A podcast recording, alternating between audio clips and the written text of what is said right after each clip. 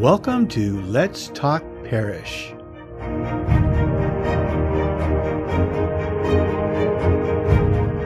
Let's Talk Parish will be an opportunity to learn about some of the people that call the Cathedral of the Blessed Sacrament in Sacramento, California, home. My name is Chris, and I'll be your host for today's episode. Thanks for listening, and let's get started. Hi, this is Chris, and before we get started, I'd like to just acknowledge a couple of things. One is that I was using a piece of equipment that I hadn't used in a while, and at the beginning of the opening prayer, I turned the volume dial the wrong direction, so it does sound a bit strange. The other is that I miscalculated and thought this would air on the day after Christmas. It's actually the day after New Year's. So um, I apologize for that oversight. And uh, now let's get started for real. Good morning. I'm my name's Chris. I'm sitting here uh, in the rectory uh, at the Cathedral of the Blessed Sacrament with Deacon Omar and Janet Bardalis. And we're going to spend some time this morning chatting about mostly their lives. Um, and uh, today is December 6th, but you're listening to this on December 26th, which is the day after Christmas. And so hopefully we'll have a Christmas surprise before we're done talking today. so welcome, Deacon Omar and Janet. Thank you. Chris. To our podcast. Thank you. Uh, Let's Talk Parish. All right. And um, uh, let, us start a little bit with just inter, uh, introducing yourselves and just a just a little brief summary of, of of who you are. We'll start with Deacon. Oh yes, thank you so much. I got the the high sign from Deacon Omar that we begin with a word of prayer. And just to be honest, I am a little nervous. um, that was an oversight on my part. So, Deacon, would you please? Surely. Thank you. In the name of the Father, and of the Son, and of the Holy Spirit. Amen. Thank you, Lord God, for this uh, beautiful day of life, um, for this medium of podcasting in which we're able to uh, disseminate not only our personal experiences, but also our journey in faith with the Lord Jesus Christ, which that should be our focus, our desire, always to serve Him in whatever way we can. So we ask for this blessing for this podcast, for the parishioners that are listening to it, and obviously for the church and the world. And we ask all this through your Son's name, Christ Jesus. Amen. Amen. In the name of the Father, and the Son, and the Holy Spirit. Amen. Thank you, Deacon. You're welcome. And now we can officially begin.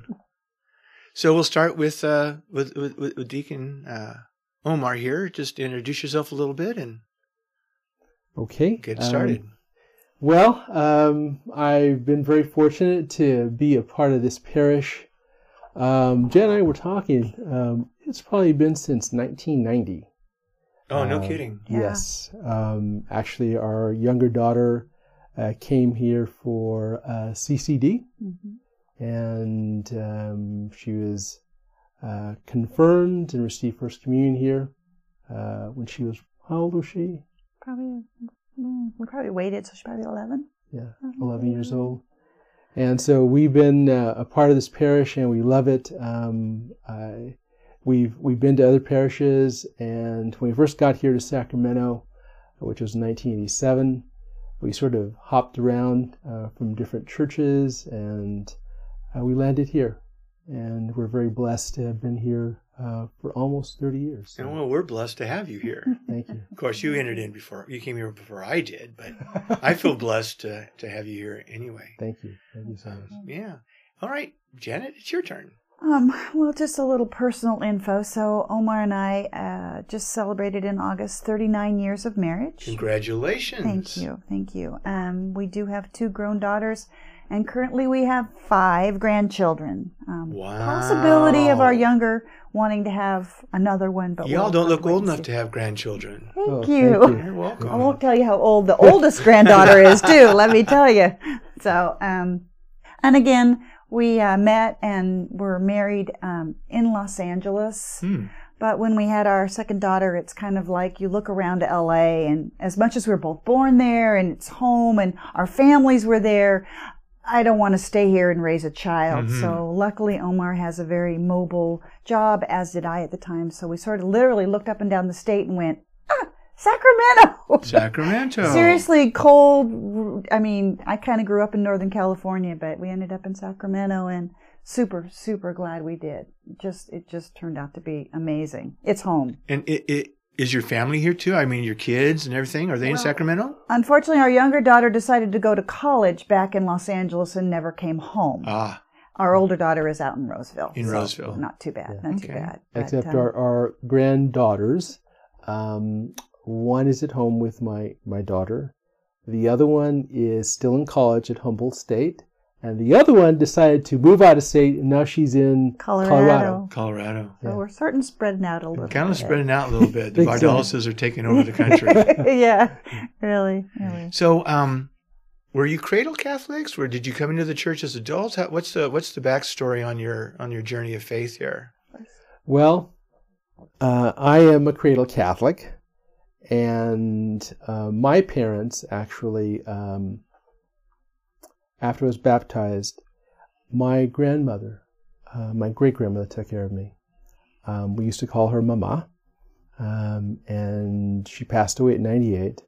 But when I was little, when I was like three or four years old, um, I used to go into her room. She'd invite me into her room and she had pictures of Christ and the Blessed Virgin Mary, and she had um, candles lit, and she had rosaries, and she used to talk to me about Christ and how he was the Savior of the world, Wow, and that was my first exposure to our Lord Jesus Christ. that's pretty amazing. It was very amazing. And I think back, um, you know, thinking about the memories I had with her. She's a very special woman. She's a very, in my in my estimation, a very holy woman. Mm-hmm. She probably a So- saint. I like to think so. Yeah. You know, how many years did you spend with her? Um, I think she took care of us probably for about um, two to three years. Two to three years. Two to three years. And and how old were you? I was probably uh, four, five, six, and partial. Okay, really early then. That's very formative ages. Yes. Yeah. Well, that's really cool. How about how about you, Janet? Um, I was uh, baptized and raised an Episcopalian.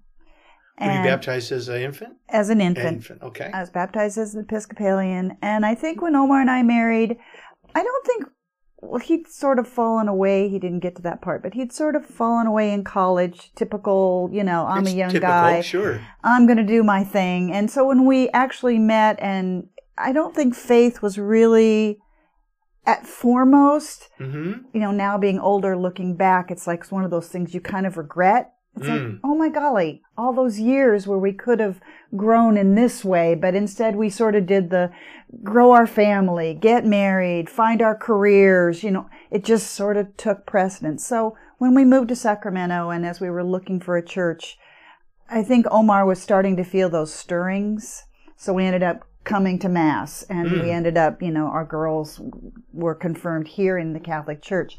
And I think I hung on to my Episcopalian, it, it was my family. It was the way I grew up. Mm-hmm. And then um, my mother got ill with leukemia and passed away.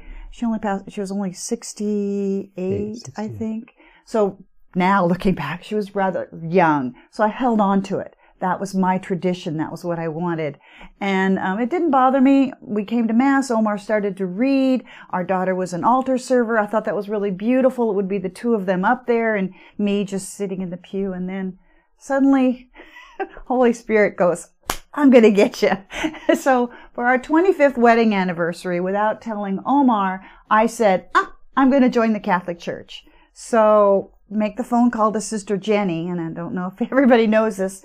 When Sister Jenny heard, oh, I want to enter the Catholic Church, she's got you signing on the Yeah. dotted line. Oh, yeah, Before you take a breath. You're off to the races. You're off to the races. So RCIA for me, came into the Catholic Church in What? 2008. 2008. Mhm. 2008. 2008. I was yes. 2007. I know you were. You were right before me. How about You were the class before me.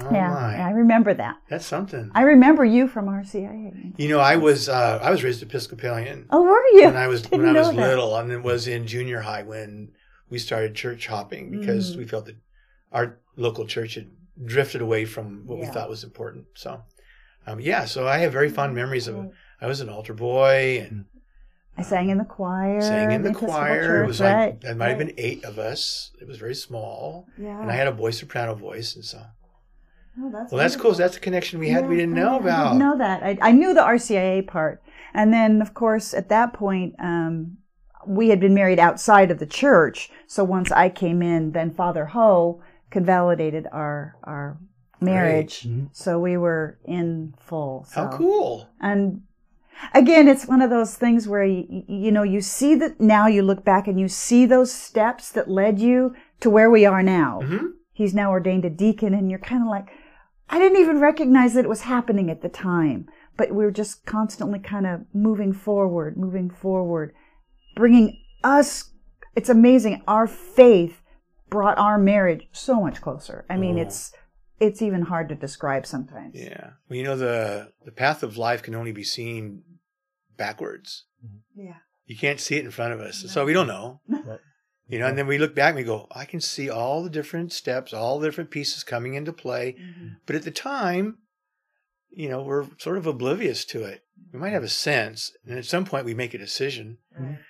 which to me is always interesting for people who were b- baptized as infants, sort of grew up with the church, Mhm. having to then at some point make a conscious decision Mhm. that I'm going to commit myself to this life, to this faith, right? And it sounds like, and we're gonna, so I'm gonna ask you about it, Deacon. Um, how did that? So you had this influence from your your grandmother, which Right. was pretty profound. It sounds like, Right. and yet there's a time in your life where you deviated from that. Mhm. What what can you talk about that a little bit? Well, I think um, you know, I was thinking, giving some thought to it, and you know, going to um, Catholic school, Mhm. uh, uh, elementary school. Of course, you're um, in the fourth grade. You're asked to be an altar server because they want to have you serve from fourth grade up to eighth grade. So uh, you know, we do the training hmm um, for altar serving, and I and I, I did that. I was an altar server. Those were some tough mornings back then because this was in the mid '60s, and Oh, I was in. Los Angeles. So we had masses at 6, 7, 8, 9, 10, 11, and 12 on Sundays. So I remember sometimes getting up at 5 o'clock in the morning to, to um, meet that 6 a.m. morning mass demand Wow. because we were, we were rotated you know, as, Sure. as the um, altar servers. But that was, as I look back, that was one of the best times of my life. Um, we had to learn Latin. Uh, now this was pre-Vatican II, This was or right during the time is- of transition. This is the time of Vatican II, and also this is the time when I don't remember the Archbishop's name in Los Angeles, uh, who uh, decided not to implement the changes of Vatican II hmm. in his diocese, hmm and therefore we were learning Latin. Um, and we um, basically all through up to eighth grade, I was responding to the to the priest in Latin In Latin. during. How much of that do you remember? Very little. I, I wasn't very good at, at Latin, anyways. He used to say, "You've got to improve your Latin." So- Gotta improve your Latin. Improve your Latin. Um, but that was uh, some again some great memories, some great times. Um, and then again, I went from there, went to a Catholic high school, went to Loyola High School in Los Angeles. hmm And uh, back then, uh, this was uh, the early 70s, priests were still teaching the classes. The Jesuits were still Wow. teaching classes. So that was another um, It was a Jesuit, blessing. a Jesuit school you went Yes, to. yes. Uh, it's like Jesuit High School here. hmm That's their sister school. In Los Angeles, it's called Loyola High School. Okay. And um, the Jesuits uh, were phenomenal uh, as far as um, their spirituality, Ignatian spirituality, which I really love, which, as a matter of fact, um, the Sacramento Diocese adopted for the diaconate program. So we do um, uh, continue that Ignatian spirituality here in Mhm. Sacramento. Um, so it's it's that was a good primer for me. Um, I had wonderful years, wonderful time at Loyola, all four years, and then we went to college, and Oops. that's where the divergence came. Did you go to a, like a secular university or a Yes, I did. I started off at UCLA. UCLA? Yes, uh, fully secular, and um, distractions, worldly allurements, and I thought, well, uh, God. It was nice to have God in my life, but now I'm on my own. I'm grown up now. I'm grown At up now. 18. I know. At 18, we think we're grown, don't we? We got exactly. it. We got it handled. We got it covered, yeah. Right, right. So um, I think at that point in time, again, as Janet mentioned, we were married outside of the church. Um, Were you married when you were in college? No. No. no, um, actually, um, I took a while to get through college. Oh. Um, I took about nine years Yeah, because yeah. I, I did not go to college for two years. I went to uh, college for one year at UCLA and said, you know, this isn't for me. I'm going to go out and work. okay. And so I went to work for two years. And then the light bulb went off. And the Holy Spirit said, Nope, you got to go back to school. And so I sort of said, Okay, what am I going to do? What, what kind of career am I going to have? Because I worked at the Los Angeles Convention Center Hmm. as a parking, uh, well, not appendant, uh, parking cashier, they call Parking it. cashier. Park Not a huge future in that. No, No. um, because there was only one supervisor and one person manager, and that was it. So and there was there was probably um, oh 15 to 20 uh, parking cashiers, hmm and so I thought, okay, what am I gonna what am I gonna study? And I was very fortunate. I went to Los Angeles Valley College in the Burbank. Yeah, Was I think it's Was that a. JC or That's Yeah. a JC, Mhm. JC. junior college? For, junior college, and I took uh, various different classes: sociology, I took um, mathematics, uh, science class, chemistry, and then I took an accounting class. And the professor, Mr. Brown, was very nice to me. He actually um, realized that I had an aptitude for accounting and he actually came to talk to me and said, you know, you may have a future in this. And I said, well, um, what do you mean? I mean, what do you do with accounting? Exactly. Yeah. And he said, well, there's something called a certification called a certified public accountant. And I said, what's that? I've never heard of that before. And then he went on to explain it to me. And he, I said, wow, that may be something I may be interested in. And so for the next two and a half years, he sort of mentored me Wow. uh, within the accounting. That's not, you know, Yeah. I, when I look back at my education, I went to a junior college also and Mhm. took a smattering of, you know, classes Mhm. To figure out what I was going to go for. Mhm. And I, you know, I think that's a great strategy for young people. Mhm. Um, I always encourage, like, don't, don't always think about you have to go to a four-year institution right away and know what you want to do. It's like find out what you want to do Mhm. and then apply yourself, right? Right, Well, that's right. cool. So then, um, uh, at some point, you decided to make that a career. Right, correct. And and then I transferred to Cal State Northridge, where I, I went to get my to bachelor's degree. finish your degree. Yes. And I had met uh, Janet at that point in time. Okay. It's a good transition point. We're going to go to Janet now, and then we'll bring everybody up to time time speed, and then we'll move on a little bit. Um, what about yourself? So you grew up in the Episcopal Church. Were you active in the Episcopal Church? I Very. mean, Yeah, I thought we were very active in in, in the church.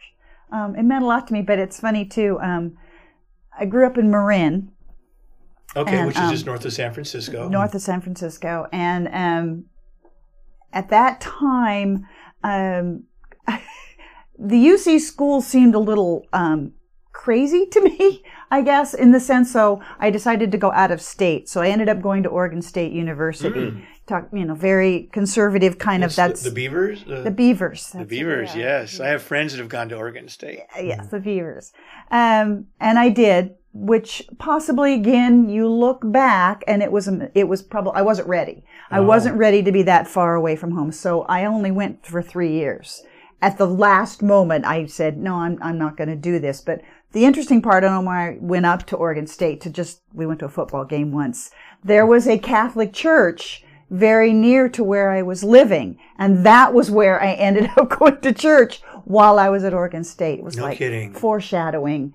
You know, I, it felt very comfortable because when I went to Episcopal church, it was a rather high Episcopal church. Right, okay. So the Catholic Mass actually Very, fit very me very, similar. Mm-hmm. very, very similar. But it was funny. It was kind of like, wait a minute, I was going to Catholic Mass before I ever met him. Mm-hmm. Anyway, one thing and another led to another. My parents ended up moving back to Los Angeles. I ended up living with them for a little while, and that was when Omar and I met. We, Mm. we met in a disco.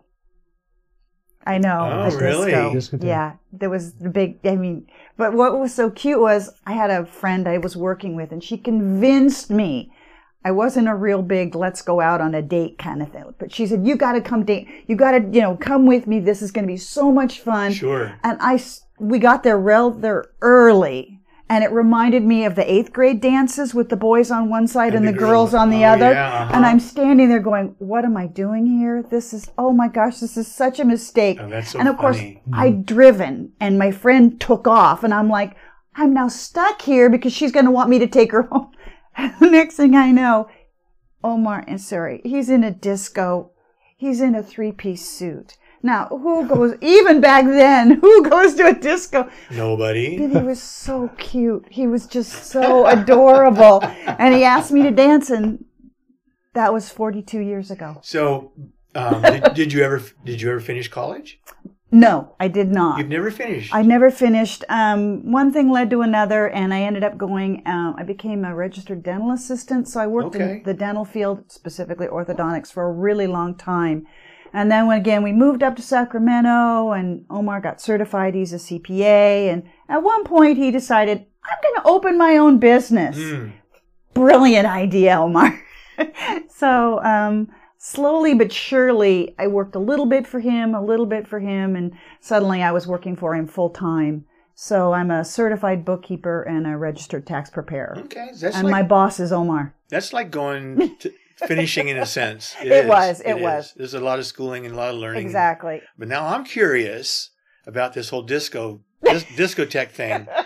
So, what what's your remembrance of that experience, Deacon Omar? Um, well, uh, I remember I was there when it opened up. When the place opened up, it opened up at eight. And you were there at eight. I was there at eight p.m. Um, Why did you go there in the first place? Um, because I had been to a wedding on that day. I had I had escorted a young lady. Uh, she was a um, Bridesmaid or no, she was the maid of honor. maid of honor? Maid of honor. Yes, and uh, I was. That's why I was in the three piece suit. Explains the suit. right. And uh, I was after the wedding. I asked her if she'd like to um, go dancing, and she said no. And I said, "Well, you know, I think I'd like to go dancing." And- And that's why I You went. went by yourself. I went by myself. Oh. Yes. And when I got there, of course, as Janet said, the guys were on the left and the girls were on the right. or- and uh, it just so happened that Janet had arrived, and I don't think she'd been there very long. Um, and I was on a, there was like a banister uh, that jutted out from the, the bar area. And I looked to my left, and here is this um, pretty young girl um, wearing a red top and black pants. And I said, I think I'll ask her to dance. She may say no, but that's okay. Yeah. You know, I said, I'll take the chance. So I asked her to dance. And that was, ended up being the love of my life. That is really cool. wow, thanks for sharing that. Yeah. That's a story I've not heard before. You know, I, I, I bet you that's a story a lot of people haven't heard before. Right. Yeah, You know, that's exactly. that's pretty cool. Right. Especially because at the time, um, he was obviously dating someone else. I was dating Well, someone that wasn't else. obvious. I mean, Oh, I mean, The girl at the wedding was actually his. The girl that didn't want to go dancing with you, I know. you were dating. Correct. yes. Yeah. Well, that's a signal, isn't it? Yeah. yeah. Um, Kind she- of a red flag there. right, right, right. So she she was uh, she was a person that at my office, and so she, we were friends. We were friends first, and I I think our relationship was relatively new, Mm. and therefore. Um, it wasn't a long term. I mean, I've maybe been dating her three months. It Okay. wasn't. It wasn't a long time. So I took care of that. yeah, You took care of that, huh? But yeah, we spent the whole, we, we literally spent the whole evening together. I mean, talking and dancing. And, and the cute thing was, too, is we both had brand new cars. We each just bought a brand new, and he had this Mazda GLC that he just adored. So he had to take me outside to oh, show me Show his it to car. you. Absolutely. but it was it was amazing again god put both of us there at that moment mm-hmm. i mean we've talked about that sometimes now it's like what if for chance i had told my friend i'm not going to a disco i'm mm-hmm. not going to do this or he'd said to his friend whatever. Okay yeah you're right. You're tired. It's been the wedding. And neither one of us had been there. But we weren't. We were there. At that moment it was just yeah. Yeah, it's pretty. You know, it's funny. Um, I'm just going to reflect back on my conversation with Michael Ognesty, that is in episode two, and um, we were talking about serving in the church, and he, he says the main thing is to show up. You know, and that's what you guys did at the discotheque. You showed up. Okay. So that's very cool. thank you That is a very cool story. Um, and then how how many years did you guys date before you got married?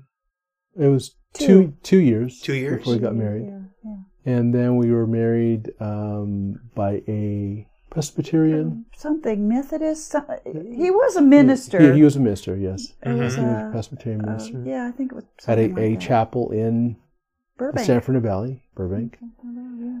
And after we were married, um, my career um, graduated from college. Mm-hmm. And then I took my first job in the Valley, San Fernando Valley again, with a firm there. And the firm uh, just happened to be, they were um, a firm of uh, Jewish partners. Okay. Right. And in, in the San Fernando Valley, um, I think, you know, we were exposed to uh, people who were uh, predominantly Jewish. Um, my firm at that time was Jewish, and Janet worked for um, Dentists who were all Jewish. Yes. No kidding. Yes. Yes. In And they fact, we could not literally work on Yom Kippur. I mean, I'd say, well, I've got some, I was doing the office managing. I, I have some paperwork. No, no, no, no, no. The office is closed. It's our business. It's, Yom, Kippur. It's a Day of Atonement. It's a day of atonement. We're not open. It's a big deal. right. Did that? Did did so that did wh- while you were working for them? Did did Judaism ever appear attractive? Something that you would look into or Um, I think, think, about? I think what it did is pique my interest. It's like, okay, these people are really faithful. They're they're uh, not only are Jewish in in name and ethnicity, but also in faith. In faith, And the way Yeah. they live their life. And Yes. which is what's actually important. Exactly. Right. Exactly. Um, so I think that may have been maybe the seed that said, okay, I've got to look into this faith. I've got to look into what is beyond our day to day. Because as, as we, Janet mentioned, we talked about moving outside of Los Angeles. Mm-hmm. Mm-hmm. Uh, we didn't want to bring up our children in a, in a city, I thought, which is congested and overcrowded. Mm-hmm. Um, and we thought, you know, the at, back then the the air was a lot of smog. Mm-hmm. Uh, even though I'd grown up there and I loved Los Angeles, but I thought there was something a little bit better Mm-hmm. uh, outside of Los Angeles. And therefore, we looked around the state and we decided. Um, actually, we looked at the Bay Area. Um, I went to interview for in Oakland. Um, we looked at San Diego, but the most attractive was Sacramento. Sacramento. Was a relatively smaller community. Um, back then, Sacramento I five was not as it is today. Sure. Um, um, It was probably when I five was built not too long ago. Actually, I mean, Right. it's it's relative in in in the age of freeways. It's Right. relatively new. Right, correct. And Elk Grove was not Elk Grove what it is Anything- today. yeah. You. Oh goodness, Um, no. So it was a much uh, calmer community, Mm-hmm. and therefore we said, you know, this is be a nice place to bring up our children. Mm-hmm. And so we decided to move up here to Sacramento. And at that point, I, I you know, I was thinking to myself, you know, what do we need to to complete our our lives? Um, what is it that I think is missing? And I talked with Janet. We talked about it. and We said, you know, we need to maybe bring our children up in some faith, in something. Mm-hmm. Um, and we actually uh, decided to, as you say, church hop.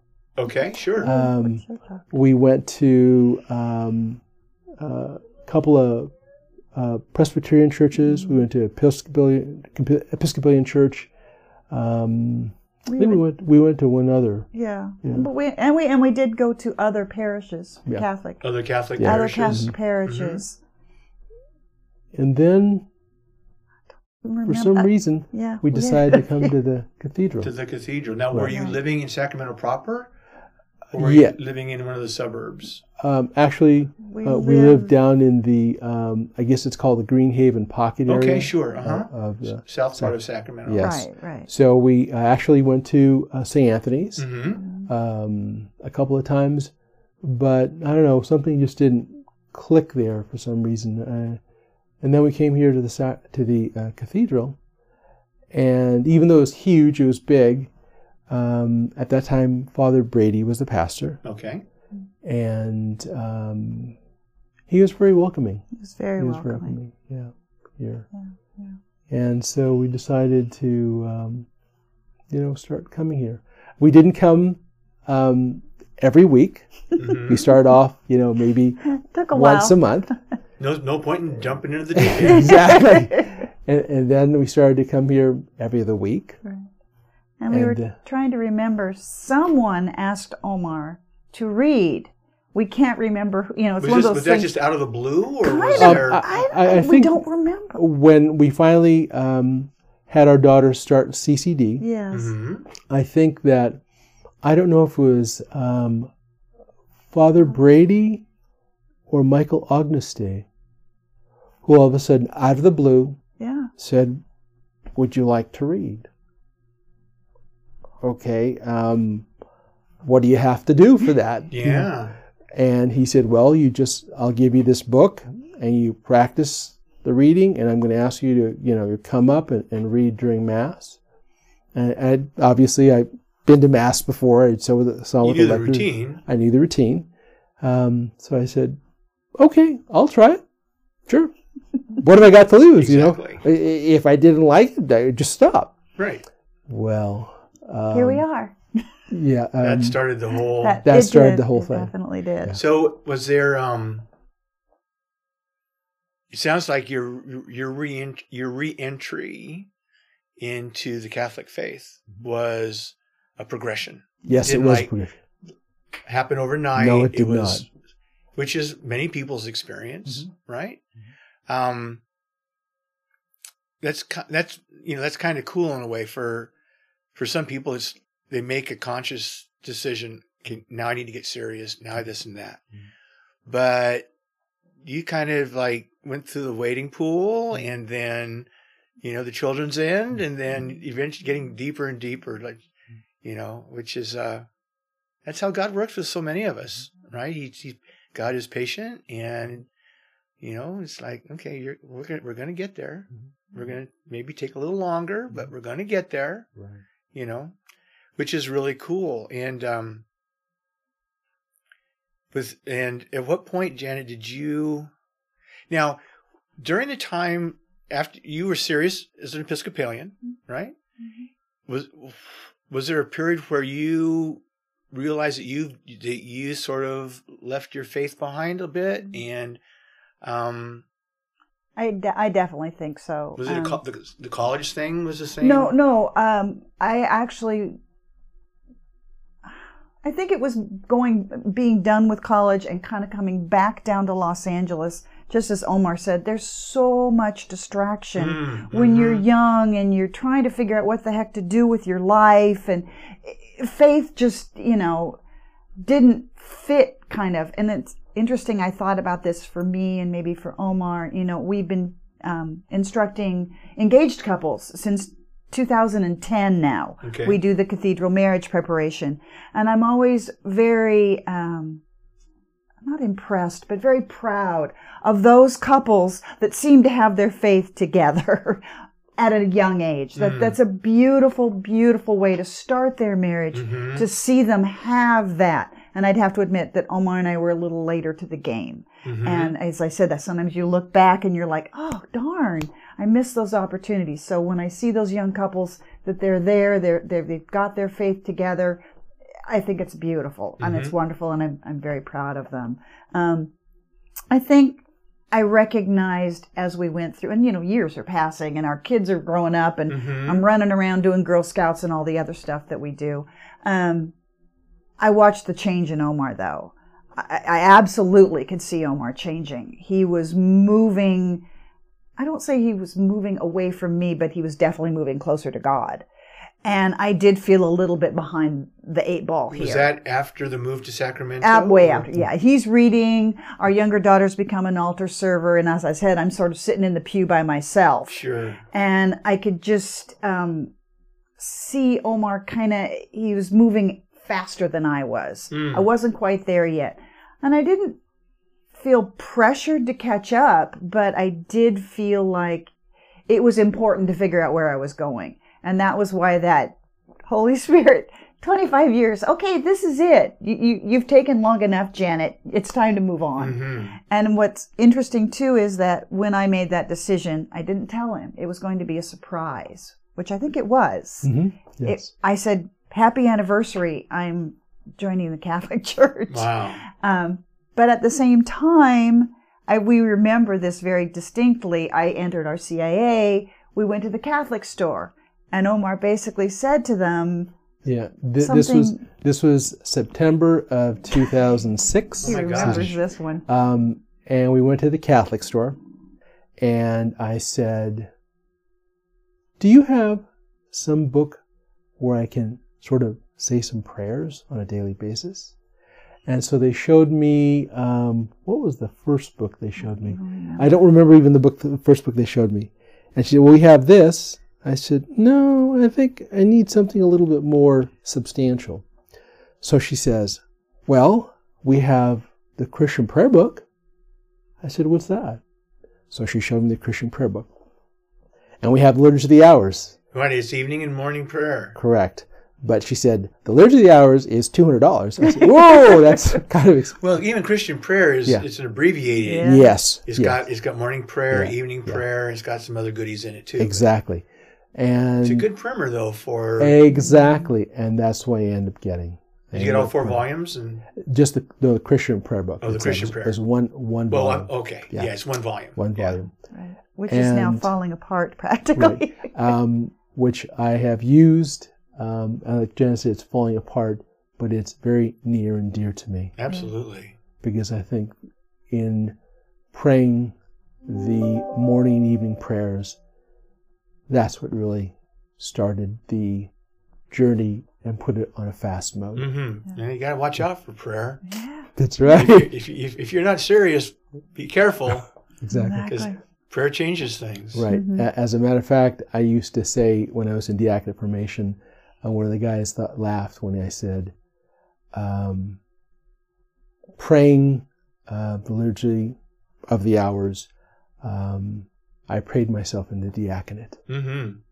Yeah, he did. Yeah, He did. that's pretty cool. Yeah. But of course, it's the Holy Spirit who who chooses and calls. Ultimately, Yeah. it is, but working with us, Yes. right? I mean, that's the thing that God still honors our freedom of choice and free will. Mhm.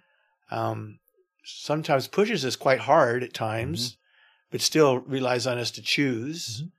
Um, but that it's just. Do you guys pray the liturgy, the liturgy of the hours together? Yes. Yes. Yeah. Yeah. it's um, at that point in time. I think I was I was praying Yeah. the Christian prayer book with the Christian prayer book, and I think that Janet again was going through R, uh, RCIA, Mm-hmm. and I used to attend the classes with her because I thought, you know, um, it's been a long time since grammar school that I had heard a lot of the teachings of the church, and I wanted to Mhm. get a refresher. Mm-hmm. I sort of knew most of them, but to get a refresher, and so I used to attend RCIA classes with Janet, just to just to solidify what I knew. Mm-hmm. And um, I think God sort of said, "Okay, Omar, we put Janet on her path. We've got to get you on yours. On yours." Yes. Yeah. Yeah. I I remember um, I had just uh, the executive director where I worked had gotten quite sick, and I was visiting her in the hospital, and she says, "I have a question for you," and I'm like, "What?" She said, "Would you be willing to be an interim executive director until I get better and I can get going?" And I said, "Sure," which meant a huge life change for me. And so I had arranged to have a weekend retreat at Our Lady of New Clairvaux up in Vina, California, north of Chico.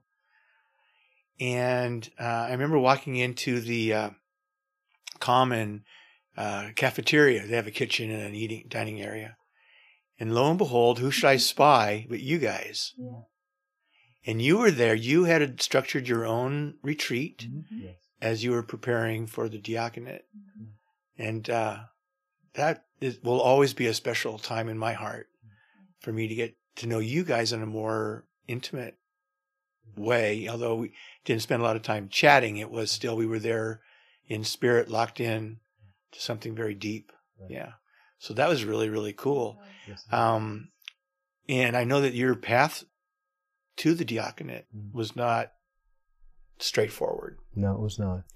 Um, but God puts us through our paces, no? Yes. Yeah. But um, how has life has or has life changed much for you since ordination?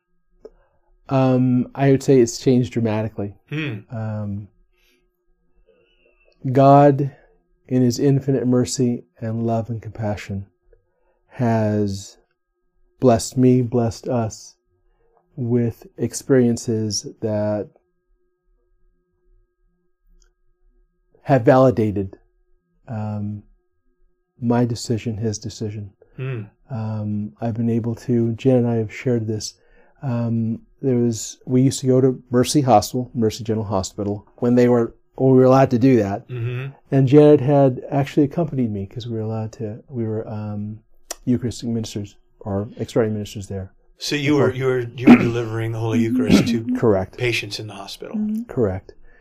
And when we walk into the room, and I tell them I'm a deacon, some people are willing to open up, Mm-hmm. um, and I think some of the experiences that we shared, uh, there were some people that that's what they were looking for. Hmm. They needed reassurance because they were frightened. Um, sometimes they'd walk into an oncology ward, uh, people with cancer. Um, they knew that um, their life was going to be ending sooner, more abruptly than others. Mm-hmm. Mm-hmm. And there were tears. There were tears. Wow. But when you bring Christ to people, when Christ is there, um, people realize that that it is God Mm-hmm. that is there, and it's not so much. It's not me. It's the Holy Spirit working through me, through Sure. us, um, giving uh, reassurance, giving consolation. And I think that's one of the things that really has touched me, and one of the things I really miss uh, about not being able to go back to And Mercy visit General people. Hospital. You know, I I had um, the opportunity more than once to bring the Eucharist to people. I was a convalescent. Mhm. It was eschaton, and I just remember Christ's mandate to all of us in Matthew chapter twenty-five. One of those is visiting the sick, And that when I do that, I am very aware that I'm visiting Christ. Because he says, to the least you've done, you've done unto me. So it's a blessing on in both ways. Correct. right? Absolutely. What um is there a deacon's wife syndrome?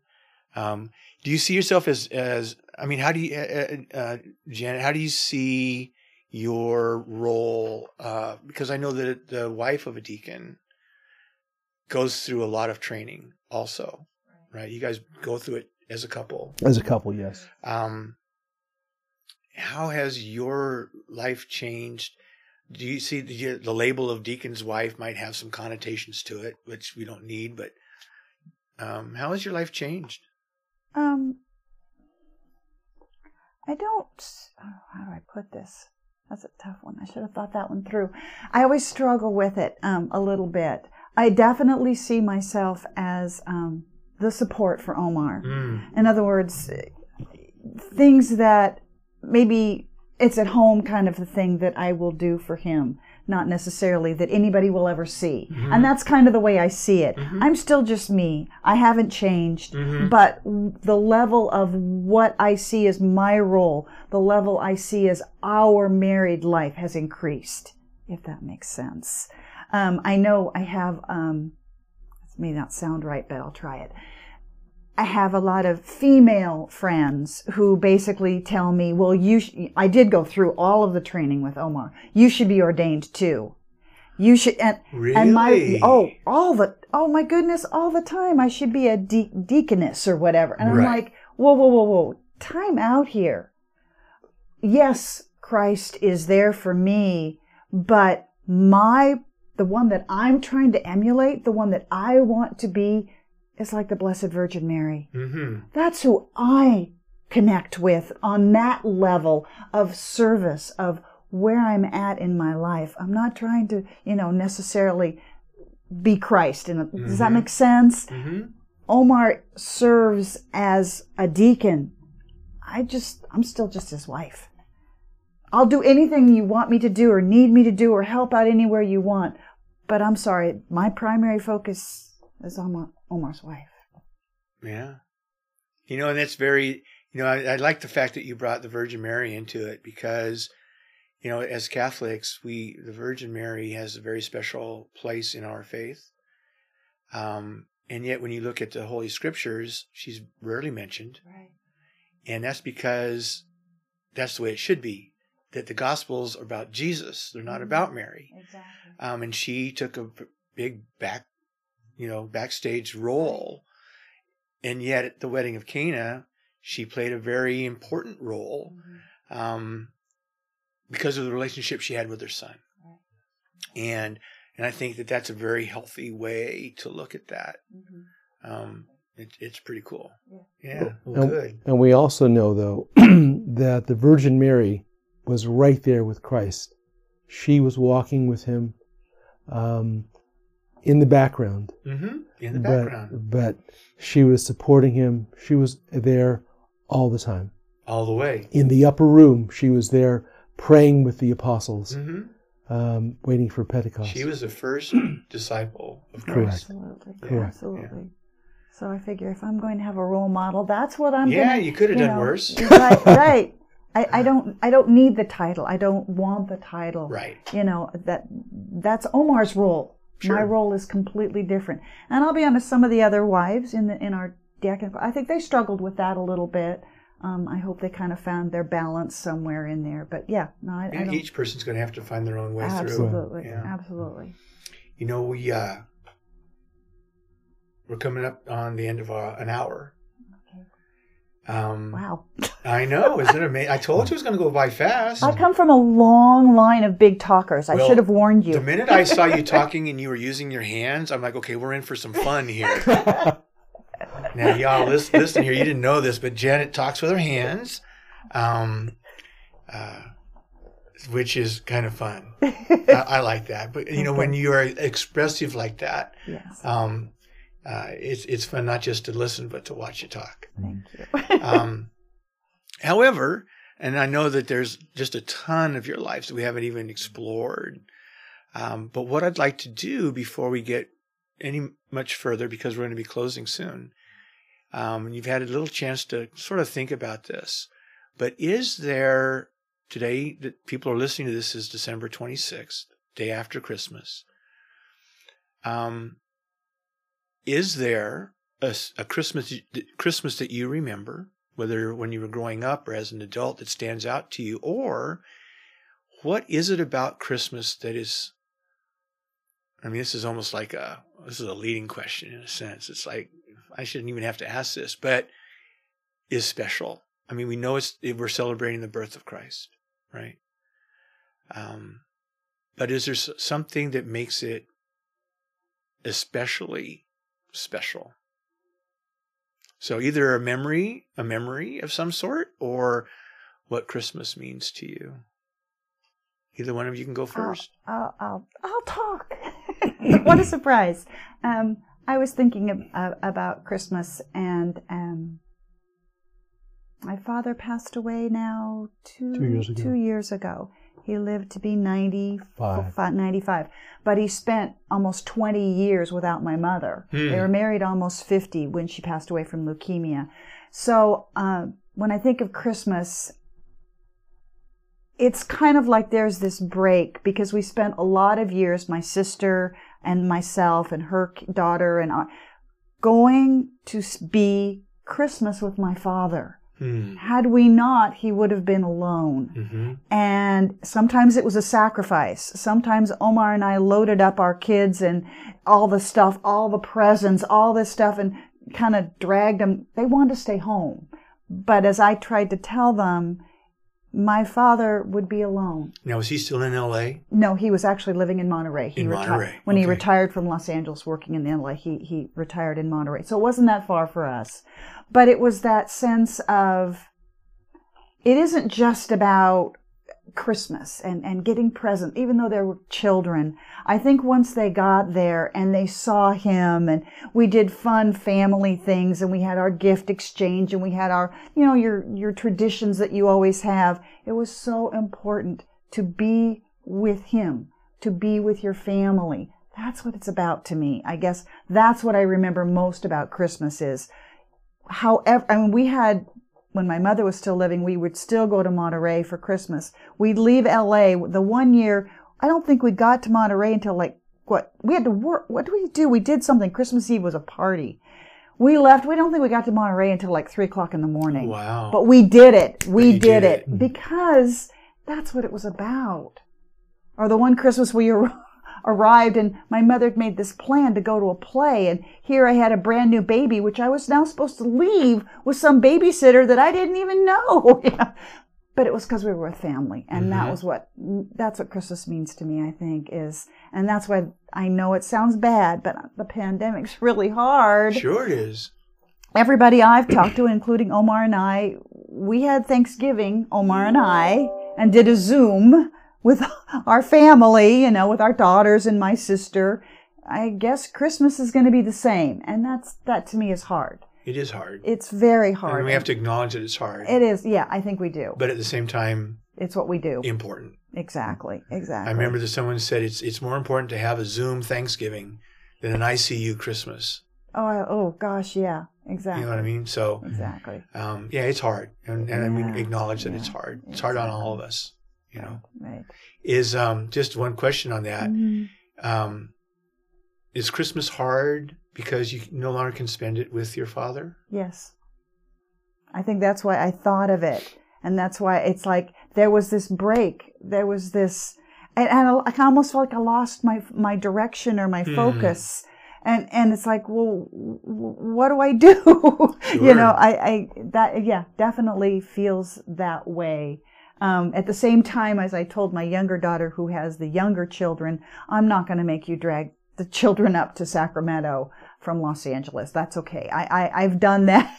you don't have to do that, sweetheart. I, can, I can see you after Christmas or, you know, so she right. can stay home because right. it is tough. With little kids, it's, yeah, it's it tough. is tough. Little kids yeah. change the game completely. They do. They do change they the do. game. But anyway, that's kind well, of thank you. Where it, where I'm. Thank you. Thank you very much, Deacon.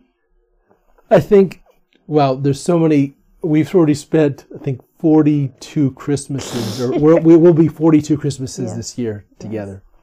And those are all wonderful experiences. But I think for me, um, I have to go back to my childhood. Hmm. Um, and it has to do with family again. Um, I think that my mother had two sisters, and um, the only time that I'd see basically my cousins was during Thanksgiving and Christmas. Hmm. Those were the two days that we got the whole family together. And I think that for me, those memories of uh, going to my aunt's house and having the whole family together, the whole, um, I guess it's the Bardalis clan and the, all the, the different names that, that everybody had at that point in time. Uh, we had probably, I would say, 12 kids Oh wow. and 12 kids in one house, even though it was a big house. We were running around. um, we were rugrats and we were doing all kinds of things, playing all kinds of games. And I think that is a, is a great memory to me because that again relates to family. sure. It relates to being together.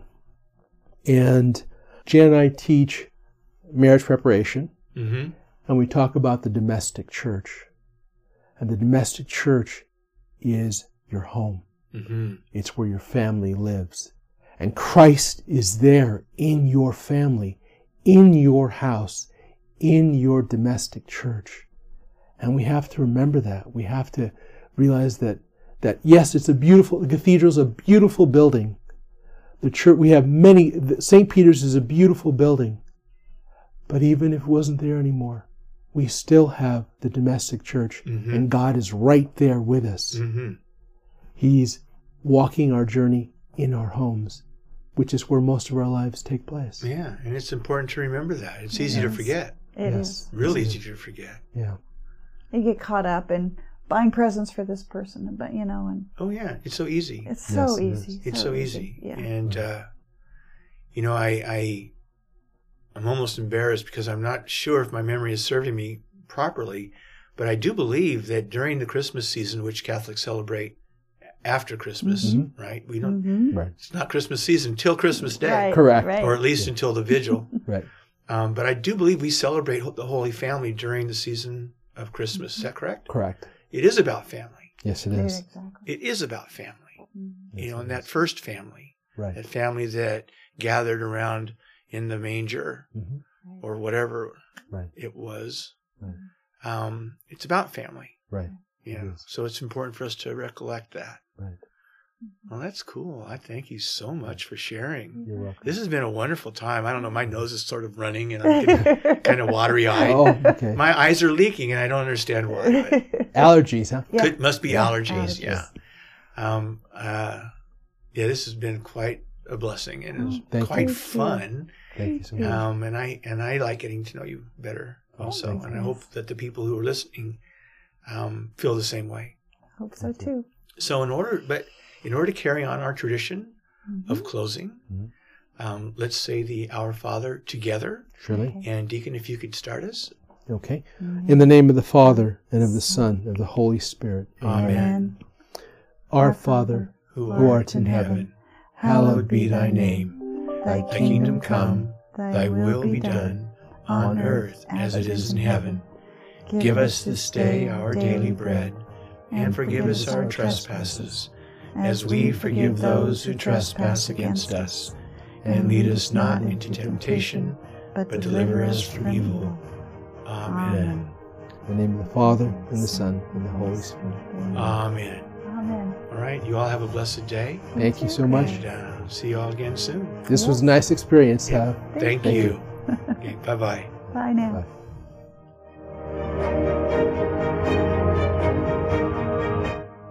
Let's Talk Parish is produced and directed by Rex Rolanka. Our associate producers are Titi Kila and Chris Jensen. The music is Path to Glory by Ihor Bitsinski. Our host has been Chris Jensen. And a special thanks goes to the very Reverend Father Michael O'Reilly, Rector of the Cathedral of the Blessed Sacrament. If you wish to donate to the Cathedral of the Blessed Sacrament, a link will be provided in the episode notes. Or you can go to the Cathedral website at www.cathedralsacramento.org. Thank you for listening. And until we meet again, may God be with us all.